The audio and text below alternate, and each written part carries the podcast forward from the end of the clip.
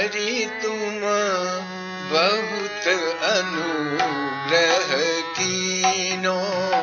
बच्चों, आज नानी जी तुम्हारे लिए इतने सुंदर से भगवान के भक्त, उनका नाम है जयदेव।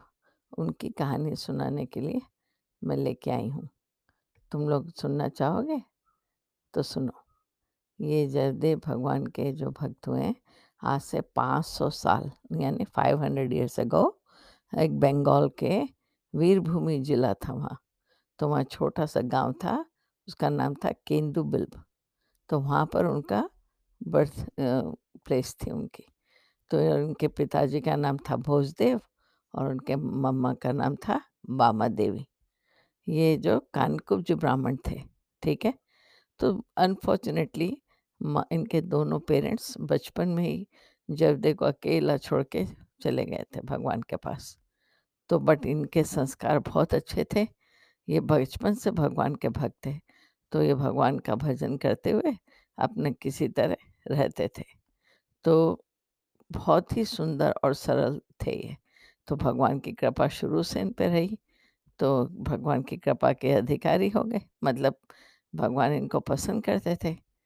तो उसी गाँव में इनके पिता जो थे ना, उनको निरंजन नाम का एक आदमी ने कुछ पैसे देने थे उनको। तो वो निरंजन तो जानता था कि जयदेव अकेला है और उसको भगवान में बहुत अनुराग है। तो वो क्या करा उसका लाभ उठाने के लिए to cheat him. He thought of a plan so उसने सोचा कि मैं ऐसे नकली पेपर बना लूँगा और उस पर बोलूँगा कि your parents knee owed me so much money तो आज मैं तुमको वो पेपर्स बना के लाया हूँ, उस पर साइन कर दो तुम। और मेरा ये घर तुम्हारा, मेरा हो जाएगा फिर। तो ठीक है तो वो जयदेव के पास आया and he told him to sign on those papers तो जयदेव को तो कुछ भी नहीं था, वो तो भगवान में ही रहते थे हमेशा। तो उन्होंने साइन कर दिए, बोले ठीक है, ले लो। अब क्या हुआ? तो जैसे ही उन्होंने पेपर्स पे साइन कर दिए तो वो घर तो उनका नहीं रहा बट ही डिविन नो तो देखो भगवान कैसी हेल्प करते हैं, इतने में क्या हुआ? कि उनके वो आदमी निरंजन था, उसके घर में से एक लड़की आई उसकी और चिल्लाते हुए बोली, पापा पापा भागो जल्दी, देखो अपने घर में आग लग गई। उस टाइम पापा को बाबा बोलते थे। तो वो बोली, बाबा, जल्दी चलो, अपने घर में आग लग गई। तो जयदेव जी भी उनके संग हेल्प करने उनको भाग के और वहाँ कुछ ज़रूरी सामान था तो जयदेव जी इवन हेल्प करने उनके घर में जलते हुए घर में अंदर चले गए। तो मालूम है क्या हुआ? जैसे जयदेव गए उनके घर में सामान बचाने के लिए तो वो आग एकदम बंद हो गई और एकदम शांत हो गई आग। तो वो निरंजन आदमी ने सोचा, बाप रे, मैं तो कितना गलत काम कर रहा था और ये तो इतने भगवान का भक्त है, इसको तो मेरे को तकलीफ़ नहीं जाननी चाहिए थी।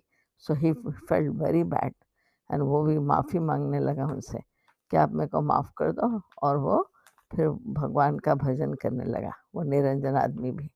और जयदेव जी की खूब रेस्पेक्ट करने लगा। ठीक है? अब क्या हुआ? अब जयदेव जी का बहुत मन हुआ कि चलो मैं जगन्नाथपुरी चलूँ, भगवान के दर्शन करूँ। तो वो भगवान के दर्शन करने के लिए वहाँ एक पराशर नाम का ब्राह्मण था। उसको साथ लेके दोनों जने जगन्नाथपुरी की ओर चलने लगे और बोले, जाके भगवान का तीर्थ करेंगे, दर्शन करेंगे। तो रास्ते में फिर वो भगवान के भजन गाते अपने मस्त जलते, कुछ उनके पास सामान तो था नहीं। खाली मुख में हरि का नाम था और अपने मन में भगवान की झांकी, है ना? तो एक दिन क्या हुआ, जयदेव जी को बहुत दूर तक कहीं पानी नहीं मिला, कहीं कुछ खाने को नहीं मिला तो बहुत ज़ोर की गर्मी भी पड़ रही थी। तो वो प्यास के मारे एकदम थक कर ज़मीन पे गिर गए, अनकॉन्शियस हो गए। तब भगवान को तो अपने भक्तों पे बहुत दया आती है। और वो हमेशा ध्यान रखते हैं रिमेम्बर हमेशा साथ रहते हैं भगवान। तो भगवान ने एक गोपाल के रूप में बालक के रूप में आके उनको जयदेव जी को कपड़े से हवा करी उनको जल दिया और थोड़ा मधुर दूध पिलाया। फिर उन्होंने भगवान ने उनको रास्ता बता के एकदम से पूरी पहुँचा दिया।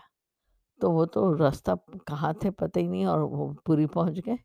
तो ये तो भगवान की हेल्प थी उनको। तो अब उनको बाद में ध्यान आया। कि हमने तो शायद वो भगवान ही थे और न जयदेव जी पहचाने और न उनके फ्रेंड जो संग में थे पराशर जी, ब्राह्मण उन्होंने भी नहीं पहचाना। तो जब भगवान पुरी में पहुंचाकर भगवान तो चले गए, गायब हो गए, उसको बोलते हैं अंतर ध्यान हो गए। फिर जब बहुत ढूंढा, कहीं पास पता ही नहीं चला, तब जयदेव जी बहुत पछताए, चलो, अब क्या हो सकता है? अब आगे की कथा तुमको सुनाती हूँ। Are you guys liking it तो चलो, और सुनो उनके बारे में। तो बच्चों, एक दिन जयदेव भगवान श्री कृष्ण का हमेशा नाम लेते रहते थे ना? तो एक दिन वो भाव में भगवान के गा रहे थे, भगवान को ध्यान कर रहे थे तो इतने में उन्होंने क्या देखा कि चारों तरफ़ ब्यूटीफुल पर्वत हैं। नीचे कल कल नदी बह रही है, कालिंदी नदी बह रही है, और यमुना के तीर पर कदम के पेड़ के नीचे भगवान श्री कृष्ण मुरली हाथ में लिए मुस्कुरा रहे हैं। तो ये देखते ही जयदेव जी के मुख से ये गीत निकला। क्या निकला गीत? मतलब एक सॉन्ग मेघे में दुरमरम वन भुव श्यामस्तमाल द्रुमे नक्तं वीरुरयं त्वमेव तादिं राधे गृहं प्रापय। मतलब ये तो भगवान श्री कृष्ण का उन्होंने डिस्क्रिप्शन किया। तो जब पराशर जी सामने थे, वो इतने सुंदर गाने को सुनकर तो एकदम वो मुग्ध हो गए। मतलब ही वॉज़ mesmerized. और बस यहीं से this was the beginning of the Lalit मधुर गीत गोविंद ठीक है? यहीं से उसकी रचना फ़र्स्ट टाइम शुरू हुई। तो बोलते हैं कि जयदेव जी को भगवान के दस अवतारों के उस समय प्रत्यक्ष दर्शन हुए। और उन्होंने जय जगदीश हरे की तेर लगाकर दसों अवतारों की क्रमशः स्तुति गाई। मतलब he he said poetry in praise of all दस अवतार। ठीक है? फिर क्या हुआ कि उनको एकदम से जब ध्यान आया तो ही वॉज़ नॉर्मल और उसके बाद बाहर जब देखा तो वहाँ वृंदावन नहीं है, वहाँ तो अनंत समुद्र है। तो जयदेव ने अनंत जगत में भगवान का सब जगह फैले हुए विश्वरूप भगवान को पहचान के उनकी स्तुति करी और फिर पराशर जी को साथ लेके फिर वो फिर भगवान जगन्नाथ जी के दर्शन करने गए। तो भगवान के दर्शन उनको मिलके इतने वो खुश हुए कि उनका मन आनंद से भर गया। Right because that's why he came for और वहाँ उसको बोलते हैं पुरुषोत्तम क्षेत्रपुरी राइट जगन्नाथ जी के जहाँ मंदिर है तो वहाँ पे एक सन्यासी की तरह वो रहने लगे। उनका कोई रहने का स्थान तो नहीं था। वो वृक्ष के नीचे रहते और भिक्षा मांगते और अपने दिन पूरा होता उनका। दिन रात फिर प्रभु का ध्यान करते, उन्हीं का चिंतन करते, गुणगान करते, यही एक उनका काम था, सिर्फ़ भगवान की याद।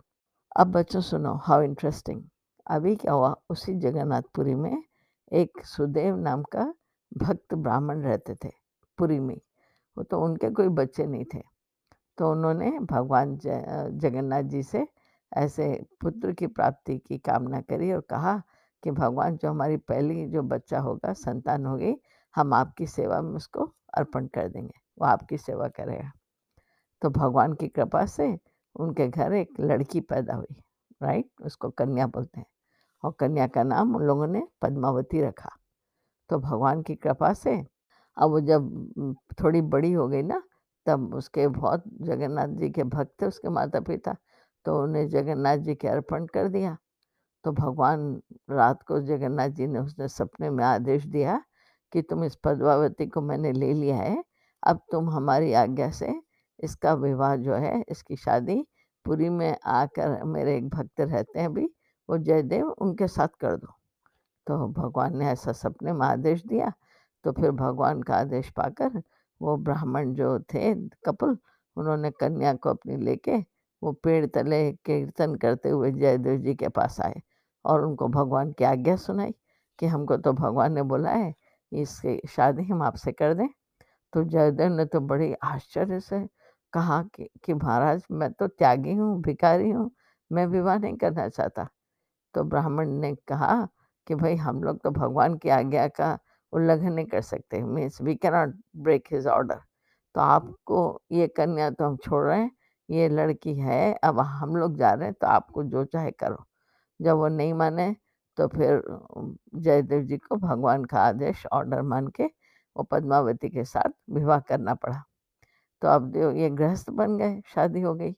तो जयदेव अपनी इतनी अच्छी उनकी वाइफ़ थी, वो अपने पति से झगड़ा नहीं करती थी, खूब सेवा करती थी। तो उस पद्मावती को साथ लेकर अपने गाँव केंदुबिल वो लौट के आ गए। और वहाँ पर उन्होंने अपने घर में भगवान श्री राधा माधव की युगल श्री मूर्ति उन्होंने उसकी प्रतिष्ठा कर, अब क्या हुआ कि युगल मूर्ति की प्रतिष्ठा मतलब उसमें प्राण डालते हैं मंत्रों से और उसकी पूजा करते हैं। इसका मतलब भगवान के प्राण उसमें आ गए। तो किसी भी जब विग्रह की भगवान के अपन प्रतिष्ठा कराते हैं, फिर उनकी पूजा करनी पड़ती है बच्चों। तो इन्होंने अपने जब पूजा पाठ में अपने लग गए दोनों जने। फिर एक दिन उनका फिर मन हुआ कि हम और तीर्थ जाएँ। तो उन्होंने अपनी तीर्थ यात्रा शुरू करी, ठीक है? तो उनको वहाँ के रास्ते में उनके राजा जो थे वहाँ के वो जानते थे। तो राजा ने उनको बुलाया रास्ते में तीर्थ यात्रा के और उनका बहुत सा उनका सम्मान किया, उनकी रेस्पेक्ट करी, फिर उनको खूब सारा पैसा देना चाहा। बट इन्होंने मने कर दिया कि मेरे को नहीं चाहिए पैसा, मैं क्या करूँगा? मैं तो तीर्थ में जा रहा हूँ। मुझे नहीं चाहिए, बट वो राजा ने मानी नहीं, जिद करके उन्होंने दिया उनको।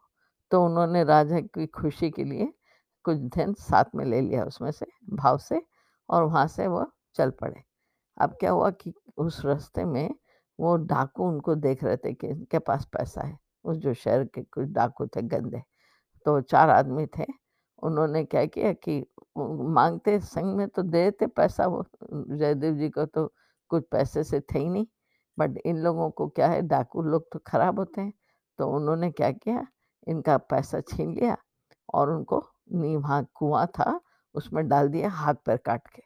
अब बोलो, जयदेव जी के हाथ पैर दोनों काट के उस कुएँ में फेंक दिया और उनका धन लेके मतलब पैसा लेके वो चारों गंदे आदमी चले गए। ठीक है they disappeared because they don't to be caught अब क्या हुआ, राजा की कुछ वहाँ से लोग जा रहे थे राजा के महल के तो उन्होंने आवाज़ सुनी, श्री राम, जय जय श्री कृष्ण, जय श्री कृष्ण का वो भजन कर रहे थे कुएँ में से तो लकीली कुएँ में पानी नहीं था। तो जब ऐसी आवाज़ आई भगवान की कृपा से तो वो वो आदमी जो राजा के थे सैनिक, उन्होंने देखा कि अरे, यहाँ कोई पुकार रहा है तो देखो, अपने आप बोलते हैं ना जाको राखे साइया मार सके, ना कोई मतलब जिसको भगवान जिसकी रक्षा करते हैं, उसको कोई मार ही नहीं सकता बच्चों। तो क्या हुआ? वो कुएँ के अंदर जाके, वो तो आराम से नीचे एक शिला उनको ज़मीन में मिल गई थी, कुएँ में तो वहाँ बैठ के भजन कर रहे थे। तो वो, उन लोगों ने उसको निकाला, और सेना ने उसके राजा की, और फिर कुएँ में से उनको निकाल के, उनको बड़ी सावधानी से रेस्पेक्टफुली वो राजा के फिर महल में ले आए। और जब राजा ने देखा कि तो किसने तुम्हारा ऐसा किया? राजा ने पूछा तो वो बोले, मेरे को नाम मालूम नहीं है। और जबकि वो जानते थे, जयदेव जी मतलब उनका डिस्क्रिप्शन भी नहीं बताया जान पूछ के कि राजा को अगर बता देंगे तो वो ढूंढ लेंगे फिर उनको परेशान करेंगे चोरों को। तो वो जयदेव तो भगवान के भक्त थे, वो किसी को हर्ट नहीं करना चाहते थे। इवन जो उनको हर्ट करे, वो उनको हर्ट नहीं करते। तो फिर उन्होंने नहीं बताया राजा से। ठीक है? और फिर राजा ने उनको थोड़ा वहीं रखा, फिर थोड़ा उनका इलाज किया, फिर और सब। उनकी पत्नी पत्नी को भी मालूम हुआ, पद्मावती तो वो भी भगवान की, राधा माधव की युगल मूर्ति को संग में लेके अपने हस्बैंड के पास आ गई, फिर राजा के पास रहे थोड़े दिन। और एक दिन क्या हुआ, जब राजा के पास ही थे, वहाँ राजा के दरबार में एक बहुत बड़ा फ़ंक्शन था, ओके? मतलब एवरीबडी इज़ इन्वाइटेड उस ज़माने में ऐसा होता था। तो हज़ारों दरिद्र भिक्षुक आए और ब्राह्मण आए, सही साधु आए और उसमें वो चार डाकू भी अपना वेश साधु का रख के आ गए राजा के और जयदेव जी को जिसने फेंका था ना कुएँ में, वो जिसने हाथ पैर काटे थे, वो चारों आ गए। अब वो डाकुओं को क्या मालूम था कि यहाँ पे वही है वहाँ पर? कौन? ये जयदेव वहाँ पे रहेंगे। तो डाकुओं ने दूर से जयदेव जी को देखा तो उनको लंगड़े लूले देखकर पहचान गए कि वो तो डर कर भागने का मौका देखने लगे। इतने में क्या हुआ कि जयदेव जी ने भी उन चारों को देख लिया, उनकी नज़र पड़ी जयदेव जी की। तो वो तो ऐसे आनंद में भर गए उनको देख के कि जैसे कितने दिनों के बिछड़े लोग अपने को मिले। उनके मन में तो कुछ उनके प्रति नेगेटिव भाव भी नहीं थे। तो जयदेव जी ने मन में सोचा कि इन्हें शायद पैसे की ज़रूरत है बेचारों को तो मैं राजा में से हमेशा बोलते हैं, कुछ पैसा ले लो, पैसा ले लो। तो आज मैं इनसे धन, पैसा राजा उसको बोल के दिलवा दूँगा तो बेचारे इन लोग खुश हो जाएँगे। तो जयदेव जी ने राजा से बोला कि, मेरे कुछ पुराने फ्रेंड्स आए आप चाहें तो इनको कुछ हेल्प कर सकते हैं, इनको थोड़ा धन दे दीजिए। तो जब उनको राजा ने बुलाया ना तो वो लोग तो चारों डाकू डर गए कि अब तो शायद ये ब्राह्मण ने हमारी शिकायत कर दी राजा से अब राजा हमको पकड़ के खूब सजा देंगे। तो डरते डरते गए राजा के पास। तो राजा ने तो उनको इतना सम्मान किया, क्योंकि जयदेव ने बोला था कि मेरे दोस्त हैं तो उनको खूब सम्मान दिया, उनको फिर खूब कपड़े दिए, पैसा दिया, सब धन दिया, इतना धन दे दिया कि उनको यहाँ तक कि सैनिक संघ में दिए कि हेल्प करो, ये जा रहे थे, इतना पैसा दिया है तो उनको छोड़ाओ जाके वहाँ पर। और इतना पैसा, इतना धन दिया क्योंकि जयदेव ने बोला था तो जब वो वो सैनिक उनको ले गए छोड़ने के लिए तो एक ने पूछा उसमें कि आपका रिश्ता कैसा है, ये कैसे आपके दोस्त बने ये? तो वो वो मालूम है वो कितने झूठे थे वो डाकू तो उन लोगों ने बोला, हम लोग तो बॉस थे, ऑफिसर थे और हमारे अंडर ये काम करता था जयदेव, ऐसे झूठी स्टोरी बनाई। और उसने क्या किया गुस, राजा ने इतने गंदा काम किया तो राजा ने उसको सिर उड़ा देने की आज्ञा दी मतलब इसको मार दो जान से, ऐसा बोला। तो हम लोगों ने दया करके इसको बचा लिया और उसके हाथ पर खाली काटे और छोड़ दिया। नहीं तो राजा ने तो हमको बोला था, मार डालो उसको हम तो इसका ध्यान नहीं दें, नहीं तो ये तो कब का मर जाता, है ना? तो हमने तो इसको बचा लिया। इतनी झूठी क्रिएटेड स्टोरी ठीक है? तो डाकों का इतना बोलना था तो भगवान ने सोचा कि ये तो कितने गंदे लोग हैं जो इसका इतना भला कर रहे हैं। जयदेव उनके लिए इतनी गंदी झूठी बात बोल रहे हैं। तो बच्चों, उस जमाने में ऐसे धरती फट जाती थी। हाँ तो ऐसे धरती फटी और वो चारों उसमें चले गए। बोलो तो भगवान अगर तुम बार बार दुष्ट बन के किसी को दुष्ट भला करने वाले को तकलीफ़ दो ना तो भगवान को अच्छा नहीं लगता। ठीक है? तो ऐसे उनको स्वभाव क्योंकि वो नहीं छोड़ते थे अपना। तो दंड देते हैं भगवान फिर, ठीक है? तो अब क्या हुआ कि वो आदमी जो छोड़ने गए थे दो चार सैनिक, वो जब लौट के आए, उन्होंने सब बताया। किसको? राजा को बताया कि ऐसा ऐसा हुआ, हम हम तो ले गए थे, फिर उन्होंने हमको बोला कि ये जयदेव तो इतने खराब थे। तो ये सब सुन के राजा तो आश्चर्य में डूब गया कि जयदेव जी की आँखों में क्यों आँसू आ रहे हैं? वो फिर सोचने लगा कि ये तो फिर इनके एकदम हाथ पैर उसी वक्त नॉर्मल हो गए। एकदम भगवान ने ऐसी कृपा करी कि जब ये स्टोरी वो सैनिक बता रहे थे, उसी समय जयदेव जी के हाथ पैर सब ठीक हो गए पहले जैसे। तो राजा तो एकदम ताज्जुब में हुआ। तो उसने पूछा कि आप बताइए, सच्ची बताइए। तो फिर जयदेव जी को पूरी घटना बतानी पड़ी राजा से सही सही क्योंकि वो तो इतने दयालु थे ना, वो बचा रहे थे उन चारों गुंडों को या या चारों डाकुओं को। तो जयदेव जी ने बोला, कि राजन मैं तो बहुत अभागा हूँ। मेरे कारण उनके प्राण गए। मैं आई फील बैड मैंने धन को बुरा समझ के छोड़ दिया था, लेकिन देखिए कि उनके आपको बोला कि उसको दो तो उन बेचारों की बुद्धि खराब हो गई और उससे उन लोग चले गए। अब क्या करें? अब ही फेल्ट सो बैड तो राजा ने फिर इतना सुन के, राजा तो ताज्जुब में होके उनके पैर में गिर गए कि आप जैसे भक्त तो मैंने देखे ही नहीं। हमें सरप्राइजिंग राइट कि किसी के हाथ पर अच्छे हो जाए एकदम से। तो डाकू तो गए और लेकिन राजा तो उनके हमेशा के लिए भक्त बन गए। ठीक है? उसके बाद सुनो क्या हुआ। तो जयदेव जी फिर थोड़े दिन वहाँ रह के राजा के पास से अपने घर आ गए, अपनी पत्नी सहित और अपने भगवान के सहित राइट अब क्या हुआ? जैसे जैसे वो आए यहाँ अपने गाँव में तो उनको ऐसे ही फिर अंदर से प्रेरणा हुई कि हम कुछ गीत लिखें भगवान का। तो वो गीत गोविंद लिख ही रहे थे, राइट? वो कविता ऐसे poetry that he was writing. तो उनको क्या हुआ कि वो पोइट्री पूरी नहीं होती थी, he was unable to finish it somehow. और मालूम है, एक पर्टिकुलर जगह आके वो अटक जाते थे। तो उनकी वाइफ एक दिन बोली, पद्मावती, उनका नियम था कि आप प्लीज़ देव, आप नहाने का समय हो गया, आप जाइए, लिखना बंद करके और जब आप नहा के आएँगे तो फिर लिखिए आगे कंटिन्यू करिए तो जयदेव जी ने पद बोला कि पद्मा सुनो मैं जाऊँगा लेकिन क्या करूँ मैं एक गीत लिखा है, उसका मेरे को आगे की लाइन नहीं बैठती है। तुम भी सुनो ना ये गीत है, तो उन्होंने उसका एक स्टैन्ज़ा उनको सुनाया। मा सुनना चाहोगे कि वो क्या है स्टैन्ज़ा? वो है स्थल कमल गंजनम मम हृदय रंजनम जनित रति रतिर रतिरंग परभागम भण मसृणवाणि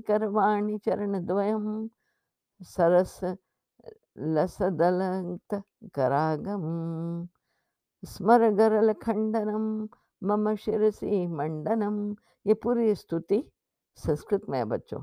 इसको गीत गोविंद बोलते हैं। खैर तो मंडनम पे आके वो बोल रहे कि पद्मा, मैं इसके बाद क्या लिखूं? मेरे को डिसाइड ही नहीं कर पा रहा मैं। तो पद्मावती फिर से बोली, इसमें क्या घबराने की बात है? आप गंगा स्नान करके आइए और बाकी का बाद में लिख लीजिए। जब आएगा तो ठीक है, ये सोच के वो अपने ग्रंथ को और अपने कलम और दवात को उठा कर रख दिए और बोले, मैं अभी नहा के आता हूँ, ठीक है? तो जवदेव जी इतना बोल के स्नान करने चले गए। तो कुछ ही मिनटों में बच्चों, मालूम है क्या हुआ? जयदेव का वेश बनाकर स्वयं भगवान श्री कृष्ण आ गए और वो बोले, पद्मा जरा वो गीत गोविंद देना तो पद्मावती ने ताजुब होकर पूछा, आप तो नहाने गए थे ना? बीच में से कैसे लौट के आ गए? तो भगवान तो माया, महा मायावी हैं चाहे जैसे रूप धर लेते हैं। तो उन्होंने बोला कि, मेरे को रास्ते में ही अंतिम चरण याद आया कि क्या लिखना है। इससे मैं लौट आया। तुम जल्दी से दो तो मैं लिख दूँ। तो वो जयदेव का वेश भर के आए थे भगवान ने। तो भगवान ने उसमें लिखा, देही में पद पल्लव मुदारम। ये भगवान ने लिखा। तो इससे लिख के वो कविता पूरी हो गई। तो फिर भगवान पद्मावती से बोले, मेरे को जल जल दो थोड़ा और मैं मैं भी पूजा वगैरह से करके और मैं हाथ में खाना दे दो। मैं खाना खा लूँ तुम्हारे हाथ का। जो फिर वो खाना खा लिए, थोड़ी देर ऐसे लेटे। इतने में क्या हुआ? पद्मावती तब तक खाना नहीं खाती थी, जब तक उनके हस्बैंड नहीं खा लें। मतलब जब तक जयदेव जी खाना नहीं खा लें उनको खिला के वो खाती थी तो पद्मावती क्या हुआ उनका खाने का जब भगवान ने खा लिया, जो जयदेव के रूप में आए थे, तब वो क्या करे कि वो खाने लगी खाना। पद्मावती पत्तल में जो खाना बचा था वो प्रसाद लेने लगी। तो इतने में ही स्नान करके रियल जयदेव जी लौट आए। तो पति को आते देख के उसको पद्मावती घबरा गई कि अरे! ये तो अभी खा के खाना अपने वो अभी कैसे आ रहे हैं ये बाहर से? और और जयदेव जी ने देखा उनकी पत्नी आज खाना कैसे खा रही है उनको बिना खिलाए। तो जयदेव जी बोले, "अरे! ये क्या पद्मा? आज तुम श्री माधव के भोग लगाकर मुझको भोजन कराए बिना ही कैसे खा रही हो? तो मैंने तो तुमको ऐसा करते कभी नहीं देखा।" तो पद्मावती ने कहा, "ये आप क्या कह रहे हैं? आप तो कविता का शेष जो भाग है वो लिखने के लिए रास्ते से ही लौट आए थे ना? तो कविता की पूर्ति करने के बाद अभी तो आप स्नान पूजन करके लेटे थे और इतनी देर में आपको नहाए कैसे देख रही हूँ?" तो जयदेव जी ने देखा देखा जाकर तो वहाँ तो कोई नहीं है, कोई नहीं लेटा है। तो वे समझ गए कि आज भगवान ही ये कृपा करके आए थे और बोले अच्छा पद्मा लाओ देखो तो कविता की पूर्ति कैसे हुई? तो पद्मावती ग्रंथ ले आई और जयदेव जी ने देखकर मन ही मन कहा, यही तो मेरे मन में था पर मैं संकोच से लिख नहीं रहा था। और फिर वे दोनों हाथ उठाकर रोते-रोते पुकार कर कहने लगे, हे कृष्ण, हे नंद नंदन, हे राधा वल्लभ, हे ब्रजांग माधव, हे गोकुल रत्न, हे करुणा सिंधु, हे गोपाल, हे प्राणप्रिय, आज किस अपराध से इस किंकर को त्याग कर आपने केवल पद्मा का मनोरथ पूरा किया। इतना कहकर जयदेव जी पद्मावती की पतल से भगवान श्री हरि का प्रसाद उठाकर खाने लगे। पद्मावती ने कितनी बार रोककर कहा, "नाथ आप मेरा उच्छिष्ट यानी मेरा झूठा क्यों खा रहे हैं?" परंतु प्रभु प्रसाद के भगवान के वो तो भक्त थे, तो जयदेव ने उनकी एक भी नहीं सुनी और खा लिया। फिर मतलब उसका झूठन खा लिया और उस इस इंसिडेंट के बाद उन्होंने गीत गोविंद को जल्दी समाप्त कर दिया और उसके बाद वो उसी को गाकर हमेशा घूमते रहते थे। वे गाते-गाते जहाँ कहीं जाते, वो ही भक्त, उनके सब गीत सुनने के लिए श्री नंद नंदन छिपे हुए भगवान तक उनका पीछा रहते हमेशा। इतने भगवान को गीत गोविंद, उनका वो पोइट्री पसंद आई। तो जय, अब क्या हुआ बच्चों देखो, वो गीत गोविंद इतना हमने सुना, नानी जी ने तुम्हारी, कि भगवान को सुनाया जाता है वो। आज भी जगन्नाथ जी के मंदिर में गीत गोविंद, भगवान जगन्नाथ जी को रोज़ वहाँ के पुजारी सुनाते हैं। कितना देखो भगवान की कृपा।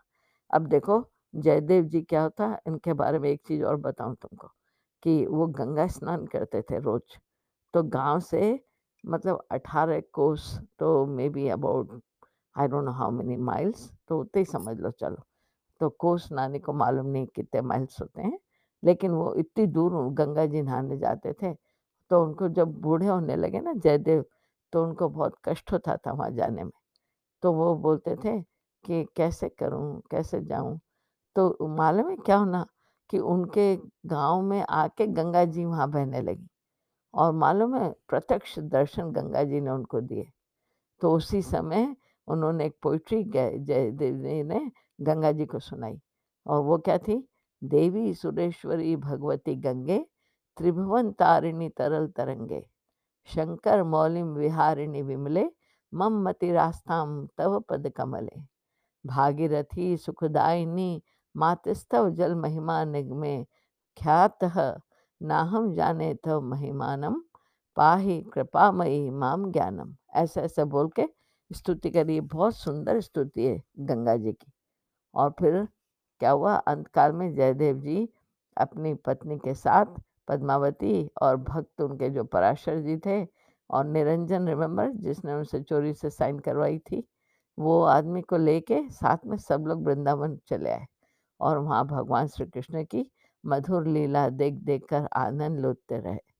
कहते हैं कि वृंदावन में ही उस दंपति ने देह त्याग कर नित्य निकेतन गोलोक में चले गए, है ना? भगवान कृष्ण का गोलोक है ना, तो जो कृष्ण भक्त हैं वो भगवान कृष्ण के गोलोक धाम में चले जाते हैं। और किसी कोई-कोई बोलते हैं कि जयदेव जी ने अपने ग्राम में शरीर छोड़ा था। रिमेंबर 500 साल पहले की बात है, तो we don't know but Jayadev गीत तो अभी भी है बच्चों और उनके स स के उनके आउट ऑफ़ हिज रिस्पेक्ट माँ के संक्रांति पर केंदुबुल जो गाँव है ना, वहाँ अभी भी मेला लगता है। लाखों से लोग अधिक लोग आते हैं वहाँ पर। ठीक है? तो आज नानी जी ने तुमको भक्त जयदेव की कितनी सुंदर बातें बताई। बच्चों I am telling you again and again कि भगवान सत्य हैं, उन पर तुम भरोसा रखो, उनका ध्यान करो, उनके भक्तों की कथा सुनो। तुम लोग इतने प्यारे बच्चे हो के सोचने लगोगे कि हमको भी भगवान जी जैसे बनना है। राइट बच्चों? चलो आज इतने ही बच्चों, अब नानी जी के साथ बोलो जय जय, जय सिया राम बच्चों। हरि तुम बहुत अनुग्रह कीनो